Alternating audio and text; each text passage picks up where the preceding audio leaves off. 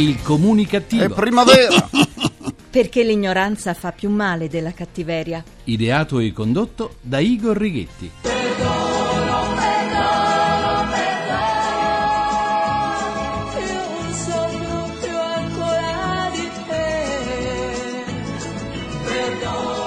Perdono, perdono, perdono, la canzone di Caterina Caselli che Beppe Grillo dedica ai parlamentari del Movimento 5 Stelle che hanno votato Grasso presidente del Senato. Perdono, perdono, perdono. Io soffro più ancora.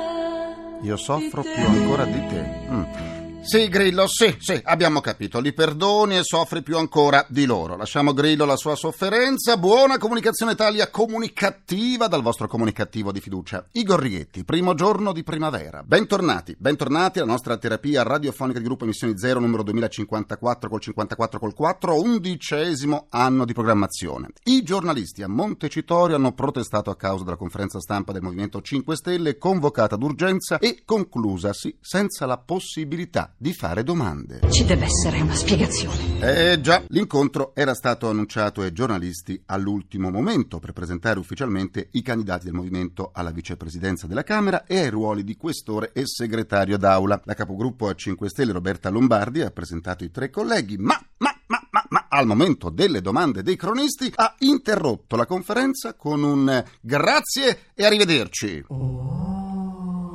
Arrivederci, arrivederci. I giornalisti hanno comunque posto le domande ma senza ricevere risposte. Su Twitter e sui social network i cronisti hanno cominciato a scambiarsi opinioni criticando la decisione di non rispondere alle domande. Sono già diventati come gli altri. È il commento più diffuso. Noi giornalisti non possiamo essere usati soltanto come meri strumenti per arrivare ai cittadini. Non siamo i portavoce dei partiti. Dobbiamo illustrare ciò che viene detto, ma questo può essere fatto soltanto attraverso domande e risposte. Il monologo invece è la rappresentazione del pensiero di una parte. È lecito, per carità, per carità, ma non è consentito nel momento in cui si utilizza lo strumento dell'informazione, che per sua natura informa e quindi chiede delucidazioni. In caso contrario, non si informa, ma si riporta quello che una parte vuole che venga comunicato in maniera totalmente priva di qualunque confronto. Credo che quando un rappresentante delle istituzioni, di qualunque partito politico, voglia comunicare con i cittadini in maniera ufficiale attraverso i rappresentanti dei media, deve anche rispondere alle domande, pure e soprattutto a quelle scomode che gli vengono rivolte. I politici che non vogliono le domande evitino di organizzare conferenze stampa e si limitino a lanciare sterili comunicati. A una conferenza stampa dove un rappresentante delle istituzioni non mi permette di fare nessun tipo di domanda, ma ha la pretesa che io riporti al pubblico soltanto ciò che ha detto,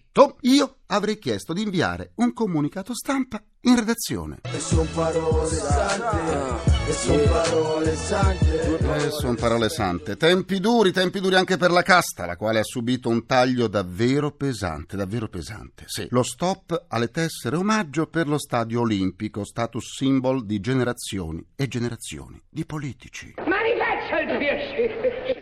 Ma rifaccia il Pirsci! Eh, sì. Lo ha deciso il CONI, il Comitato Olimpico Italiano, al fine di evitare strumentalizzazioni su favori e privilegi riservati ai parlamentari della Repubblica. Ecco, sentite come piangono. Il CONI ha quindi deciso di non rilasciare più la concessione della tessera riservata a deputati e senatori per l'accesso alle manifestazioni sportive che si svolgono sul territorio nazionale. Certo, i conti dello Stato non si sistemano facendo pagare il biglietto anche ai politici per assistere a manifestazioni sportive, ma è un primo passo importante che mi auguro sia foriero di altri più sostanziosi. Questa però è un'iniziativa di parte che va a colpire soltanto i politici amanti dello sport, quelli tifosi, che dimostrano una passione. Perché colpire proprio loro e non magari quelli che sui treni viaggiano in business class e quelli che ricevono a pioggia i biglietti omaggio alla scala? Ci risulta che i politici che amano lo sport siano quelli più vicini al popolo. Andrebbero quindi trattati come specie rare e non costringerli all'estinzione. Continuiamo la terapia. Tempo di crisi, tempo di aguzzare l'ingegno, perché le difficoltà economiche non sempre sono di ostacolo alla volontà di viaggiare e per soddisfare l'istinto della conoscenza innato nell'uomo, ecco nascere decine di portali web grazie a iniziative comuni di associazioni, imprese e amministrazioni pubbliche, il cui scopo è di aiutare aiutare coloro che vogliono viaggiare alla scoperta del mondo, o anche soltanto dell'angolo dietro casa senza spendere una fortuna o senza dover rinunciare a causa dei costi troppo alti. È nato così il moderno autostop, in inglese hitchhiking, quello che si fa sul web. Anziché mettersi in strada sotto il sole cocente o la pioggia battente, con il pollice alzato confidando nella fortuna affinché un'auto anziché sfrecciare si accosti e lo accolga a bordo, l'autostoppista contemporaneo cerca, stando al caldo e al sicuro a casa propria, chi possa condividere un viaggio con lui. Si cercano in rete gli amanti degli spostamenti condividendo informazioni e costi. Le mete preferite dei viaggi accompagnati sono in Europa e negli Stati Uniti. Web agency, agenzie web per viaggi condivisi sono nate in Italia, come in quasi tutti i paesi europei, oltre a una settantina di altri paesi del mondo. Ma non è detto che il compagno di viaggio debba essere soltanto uno, si può arrivare a coprire tutti i posti auto con una convenienza economica non indifferente. E questo è l'autostop più gradito agli studenti e ai lavoratori fuori sede, che con poca spesa possono così raggiungere più frequentemente la propria famiglia. Il pollice su virtuale, cominciato coi giovani, vede oggi interessate tutte le età e si stanno anche ampliando le occasioni per i viaggi in comitiva. Accade in occasione di eventi, di spettacoli e di convegni. È anche un modo per inquinare meno l'ambiente e si è pure pensato a renderlo sicuro da malintenzionati con l'istituzione di una tessera di riconoscimento che viene rilasciata a chi risulta senza precedenti penali. E poi le signore, le più soggette a brutte sorprese, possono sempre scegliere di viaggiare soltanto con altre donne. Insomma, la modernità sta cambiando tutto, anche il paesaggio. Non vedremo più giovani dall'aspetto un po' hippie sfidare la sorte in paziente attesa sulle strade e il pollice non sarà più brandito verso l'alto. È un'altra pagina della nostra storia che viene girata e si passa oltre. Oh, finalmente ho trovato un passaggio. Il mio avatar Igor chiede la linea per il suo grrrr. GRC Giornale Radio Comunicativo. Francesco Bellavista Caltagirone è stato arrestato dalla Guardia di Finanza di Roma per l'indagine relativa al porto turistico di Fiumicino, già posto sotto sequestro a novembre del 2012 dalla Procura di Civitavecchia. Sarà questo il motivo per cui ormai da alcuni mesi gli affari di Bellavista Caltagirone rischiano di non andare più in porto? Eh, sarà questo. Grazie Igor, grazie a te Igor come sempre. Per riascoltare sedute del comunicativo andate sul sito del comunicativo.rai.it punto e basta dove potrete anche scaricarle in podcast e sentirle in caso di alluce valgo perché io valgo e proprio valgo. Mamma mia quanto è valgo. Come sempre vi aspetto pure sulla pagina Facebook del comunicativo facebook.com slash il comunicativo. Continuiamo la terapia. L'Italia ormai lo sanno in tutto il mondo. È il paese fondato sulle tasse. Andiamo a fare un po' di chiarezza con il tributarista Gianluca Timpone sul labirinto fiscale che ci attende nei prossimi mesi. Buona comunicazione! Buona comunicazione a tutti. Da aprile cominceranno ad arrivare le prime richieste nei confronti di quei contribuenti le cui spese superano i redditi dichiarati. Richieste scaturite dal nuovo redditometro. Quali contribuenti dovranno preoccuparsi e quali strumenti hanno a disposizione per contrastare la tesi prospettata dall'Agenzia delle Entrate? Il redditometro, che interesserà circa 35.000 soggetti, avverrà esclusivamente nel momento in cui le spese sostenute da ogni singolo contribuente saranno superiori al 20% rispetto al reddito che questi hanno dichiarato. Per cui, facendo un esempio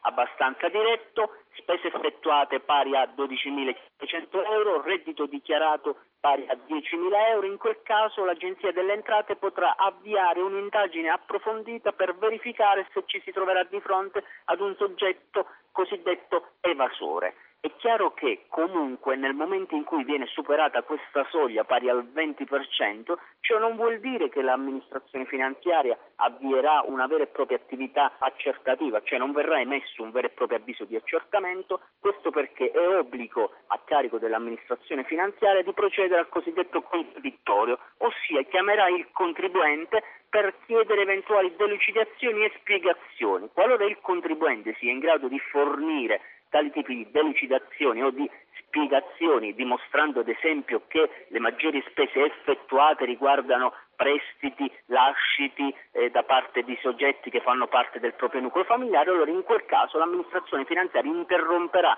le proprie attività ed il contribuente potrà ritenersi in un certo senso libero ed esente da qualsiasi tipo di accertamento. C'è da dire poi però che nel momento in cui il contribuente è già stato sottoposto a richieste da parte dell'amministrazione finanziaria a seguito di accertamento redditometrico non potrà essere in alcun modo accertato per eventuali ulteriori tipi di violazioni da queste commesse. Dottor Timpone, parliamo di pensioni. In questi giorni molti pensionati ex INPDAP riceveranno una lettera in cui si chiede la restituzione degli assegni familiari indebitamente percepiti, concedendo loro anche un piano rateale. Che cosa bisogna fare per evitare di incorrere in tali situazioni che comportano prima l'erogazione di una somma di denaro e poi la loro restituzione? Non bisogna fare altro che tenere in debita considerazione quello che è il reddito complessivo di tutti i soggetti facenti parte del nucleo familiare. C'è da dire che per quanto riguarda l'assegno cosiddetto familiare, questo serve esclusivamente per far fronte ad ulteriori spese da parte dei componenti del nucleo familiare stesso. Praticamente è uno strumento supplettivo rispetto a quello che è il trattamento pensionistico. Ogni anno c'è da dire che l'INPS invia una sorta di tabella con dei parametri. Ciò significa che se ad esempio il pensionato rientra nell'ambito di tali tipi di parametri, non sarà soggetto ad una restituzione di quando indebitamente percepita. Ad esempio, per l'anno in corso il primo parametro di riferimento è pari a circa 13.784 euro. Ciò significa che se il nucleo familiare preso a base di riferimento non supererà tale tipo di limite reddituale, potrà beneficiare appunto degli assegni relativamente al nucleo familiare. Qualora invece questo limite viene superato e sarà in un certo senso costretto a restituire gli assegni indebitamente percepiti, lo potrà fare non in un'unica soluzione, ma è previsto un cosiddetto piano rateale fino a circa 60 rate mensili. Però anche in presenza di ulteriori difficoltà, chiamiamo così, di tipo economico, il pensionato può in un certo senso chiedere un piano rateale personalizzato che potrebbe addirittura andare anche al di là delle 60 rate mensili. Sempre in tema di pensioni mi incuriosisce una norma detta antibadante. In che cosa consiste e quando viene applicata?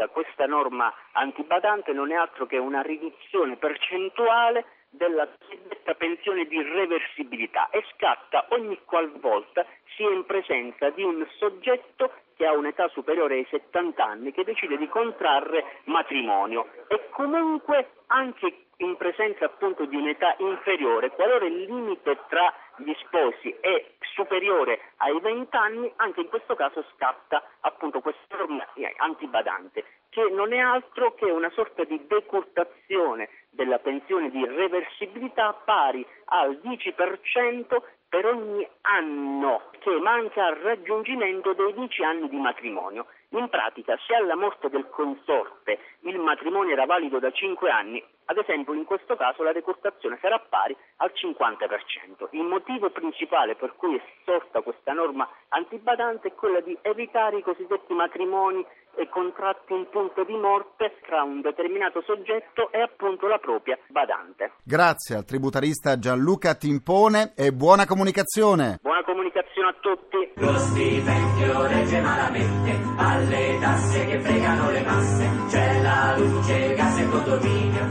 Le tasse che fregano le masse, Francesco Nuti. Concludo anche questa seduta con il mio pensiero comunicativo. L'ambasciatore italiano in India, Daniele Mancini, è trattenuto in quel paese a causa del controverso caso dei Marò italiani che, dopo un secondo permesso temporaneo di rientro in patria, non sono tornati in India per essere processati. La rappresentante per la politica estera europea ha dichiarato che ogni limitazione della libertà di movimento dell'ambasciatore sarebbe contraria agli obblighi previsti dalla Convenzione di Vienna. Già, la Convenzione di Vienna. Sarà per questo che è sempre il solito valzer di responsabilità? Sarà per questo. Domani mattina, come ogni giovedì, vi aspetto in tv in diretta alle 10.45 su Rai 2 all'interno di TG2 insieme con l'appuntamento settimanale del comunicativo. In tv, domani mi soffermerò sulla comunicazione televisiva dei pontefici. In studio con me la conduttrice televisiva Lorena Bianchetti e il vaticanista del TG2 Enzo Romeo. Ringrazio i miei implacabili complici Vittorio Lapi, Valtteri Ghetti e Carla Pagliai. Un ringraziamento a Francesco Arcuri. Alla console, alla console, alla Alla console, tra gli immancabili. Folletti! C'è Fernando Conti. La terapia quotidiana del comunicativo tornerà domani sempre alle 14.44, minuti primi, secondi a nessuno. Buona comunicazione e buon proseguimento dal vostro Porto Sano di Comunicattiveria. Igor Righetti, grazie a domani, Lina GR1. Il comunicativo. Perché l'ignoranza fa più male della cattiveria. Ideato e condotto da Igor Righetti.